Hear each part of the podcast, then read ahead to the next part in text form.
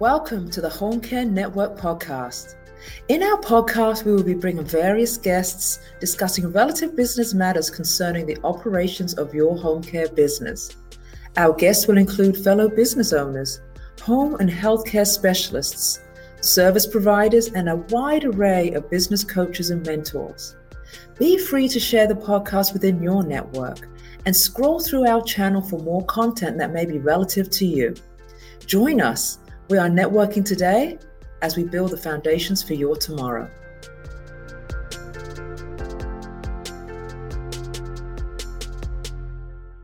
Hey everyone, it's another day here at the Home Care Business Advisors. I am so honored, I am so grateful that we have Eric Goldberg from Goldberg Law here with us today to talk about veteran benefits. Eric, welcome, my love.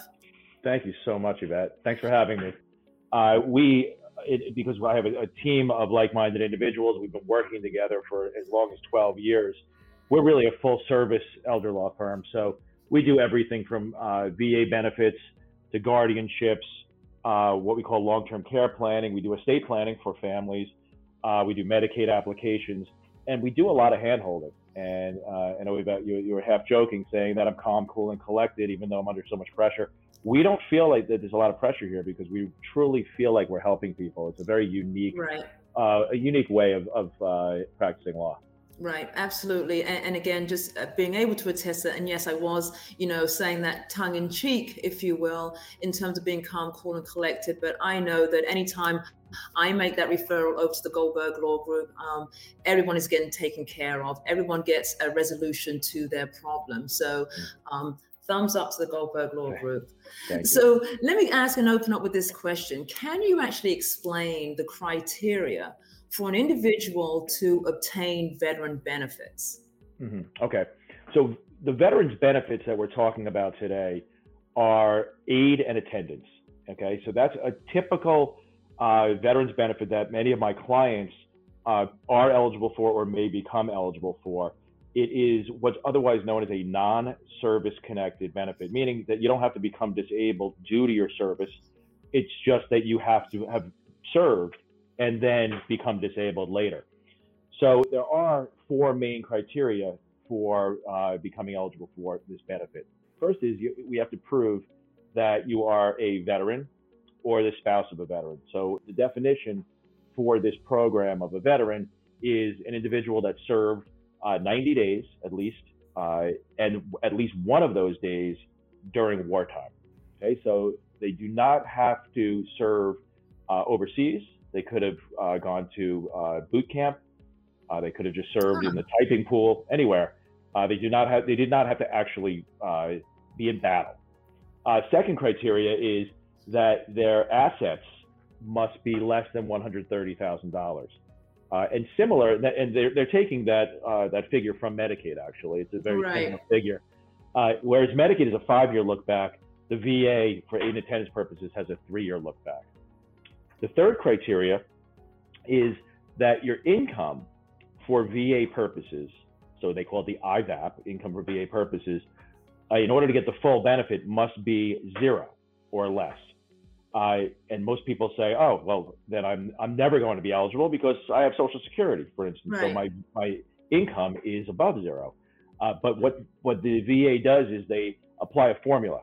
And they take your gross income, which is your Social mm-hmm. Security and maybe your pension, and you, they subtract from that your unreimbursed medical expenses. So, as a quick example, uh, if your gross income is $2,000 a month from Social Security and you're at home with, with home care and it's costing 3000 a month, it's a negative 1000 income.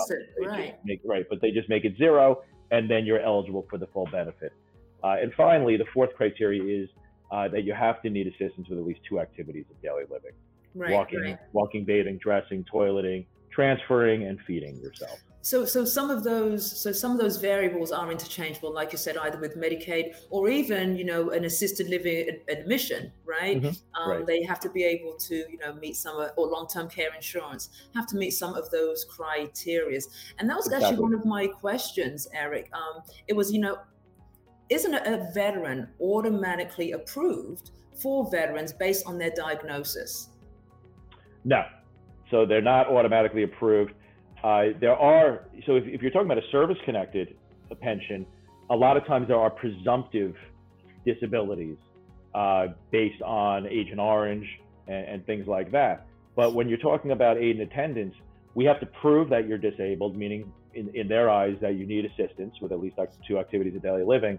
And then there is the asset and income test on top of that. Right. So so it is a little bit it's a it's a very different program, but what's beautiful about it is that what you're receiving from the VA is a direct deposit check into your account. So once you've proven that you need this assistance and that your unreimbursed medical expenses uh, meet their criteria, they're going to start sending you checks. And you can use those checks for anything at that point, but because your unreimbursed medical expenses exceed your gross income, you're ostensibly going to use it for for your healthcare. For your healthcare. Mm-hmm. So so what is a typical time frame? Let's say that I came into your office and I sat with yourself and Clelia and said, you know, I have a client, you know, this is the situation if in deeming that they would be potentially um, approved for veterans benefits, what is typically the time frame from start to finish, from the time that you do what you need to do as our elder law attorney to the time that we can get or the family can get an approval to say, yep, yep, we've know we've done all of the formulas, we've done all the variables, and yes, you are eligible. All right, I'm so glad you asked that because one of the things that that I try to do, and this actually is a very stressful part of my practice. I'm always trying to manage expectations because the VA benefit, uh, ever since they changed the rules for the look back period, so there used to be no look back. We used to all we needed to, do was merely provide one month of a bank statement to show that somebody uh, is eligible asset wise. So that was very easy for us, and it was very easy for the VA. But but a couple of years ago, they went to this three year look back and everything changed at the VA. So we've gotten approvals in as short as a month once. Mm. Once. Once. oh. we and and there have been times I will tell you that it's taken two years. wow. Now now it is retroactive, but the problem that we see with the VA is and everybody complains about Medicaid in itself, but when you're when you're dealing with a Medicaid application, you're dealing with one caseworker. When you're dealing with a VA and attendance application, if you live in New Jersey, you're sending that application to Philadelphia. And mm. they're not assigning an individual. So we have a follow up process where weekly we're calling the VA and asking about the status of our applications. Sometimes we'll call the VA and they'll and the individual we get on the line will say that application doesn't exist. Wow. And then we'll call back 15 minutes later and get someone else and they'll say, oh no, here it is. This is the status.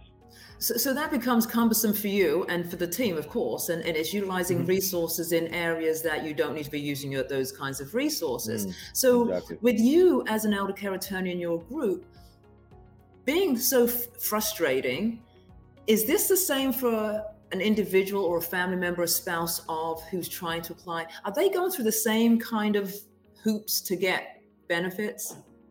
Well, they're they're certainly not following up as much as we are, so they're not experiencing the same frustration we are. But the reason that we're doing that is because we know how important it is to a lot of, of, of these clients.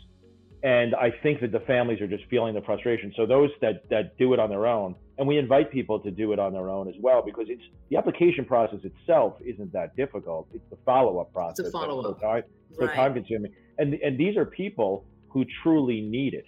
I, you know, sometimes people move money and they don't need it and they just yeah. want to get extra money, which they're entitled to under the law. Uh, but some people are literally running out of money and uh, they're counting on it in order to pay for their care. Right, that's, that's right. the sad fact of, of, of the VA system. Right. right. And, and, and I too have experienced that. You know, even a client that we have in our South Carolina office currently, um, you know, driving around in a in a Cadillac and, you know, right. he's going out to eat and he's this, you know, and then I have, you know, some clients who are bedridden and they, they're just getting the minimal hours under the aid and attendance program and somebody else is getting you know 30 hours a week who's driving around in a in a cadillac and, and it totally burns me to the core and right. i have to keep my composure at times but um you know systems are systems um and, and exactly. these are some of the things that we have to face so we, we have a question that's come up um just mm-hmm. random here um um so what if you have some rental income from an old property? Is it calculated as part of your gross income? Yeah, if you're reporting it on your income tax return, it is it is going to be added to your gross income. Certainly. Perfect. Yeah. Which which actually makes it complicated because it's it's it's it might be netted out with a loss for all you know. So it, property it, it depends on what your income tax return says. Right, right. Makes sense. Makes absolute sense. So with all the nuances, all the hmm. nuances, you know, all the different variables, you know, the time constraints and so forth, how important would you say um, seeking the guidance of an elder law, elder care attorney, would you say it is for a family trying to get to that point of having some kind of assistance from the VA? Yeah, I, I think that you, you can't, I can't stress enough how important it is to have an elder law attorney on your side in this case, especially since they changed the look back. Because what we want to do is we're, we're here to, to help protect assets as one of, as one of our roles as elder law attorneys. So what we want to do is potentially move money and plan for three years in the future. So whereas in the past we were applying or we were we were um, being asked to apply for VA benefits when somebody was all, already ill, now people are coming to us and saying, "Well, I have a diagnosis, and I want to prepare for the future," or um, or I'm just uh, becoming older and I'm concerned about long-term care expenses. So when you're talking to an attorney, they're trained in how to plan for the future. This isn't obviously our first rodeo, so we know exactly the, the right avenues to take in order to make sure that we get an approval later on. Perfect, perfect. So, again, with all of the nuances, um, you know, how how and what would you say to our home care owners and our home care members here today? How can a provider being the front line, that mm-hmm. next mm-hmm. person to the family or the individual, how would you um, suggest and recommend that they can actually assist this individual in going through the process? So I think that anytime somebody comes in uh, as a, a prospective uh, client or customer to a home care agency, that the home care agency, the individual taking doing the intake or, or however it's done, uh, is asking the very important question: Are you a veteran or are you the spouse of a veteran? And if they are, then they should be sending them to a, a local elder law attorney. And the reason is, I'll tell you, there are a number of reasons. Number one, it's the right thing to do. Um, you know, I think ethically, that you should you should allow people to uh, educate themselves about any program that that may avail themselves of, of extra money so that they can age in place. Uh, but secondly, just from a, a, a business standpoint, this is uh, one of those things that may help push the individual to remain at home, uh, where Medicaid's not the most robust program when they do run out of money, and keep them there uh, for a longer period of time able to pay for their care. Makes sense. Makes absolute sense. Mm. So, with all the different layers of the Veterans Administration, um, how and what would you say again to one of our members today in terms of how do they become involved and become a provider um, for the Veterans Administration? Well, there are a number of things that, that you can do. Uh, number one is is number one teaming up with, with an elder law attorney. But number two is you know if you become uh, educated in the VA yourself, they can they can do their own applications. As I as I said earlier, it is very time consuming and it's frustrating. But that's a, that's a nice value add actually if, if you could have an individual who's charged with that responsibility. But otherwise, hand it off to an elder law attorney or work hand in hand with an elder law attorney to make sure that the planning is done correctly. What is it that you want to see from a home care agency when they walk into your office? If you uh, want to do business, what do, what do they have to come with? Right. The home care agencies that are forward thinking and that are looking out for uh, the, the, the, best interests of their customers and clients and their family members, uh, why not just have an elder care attorney or an elder law attorney, however you want to say it, uh, on your roster, on your bench, so that you can you know, we're always available. We make ourselves available. Uh, and as I said before, I have this great team, and they and they, we've been working together so long that they know a lot of the things that uh, that we talk about here.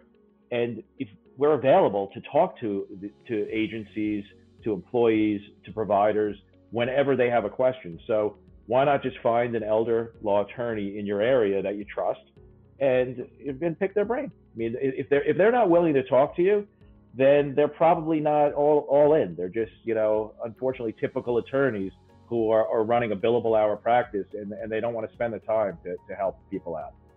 You are the billboard, Mr. Goldberg, of what we call a power partner.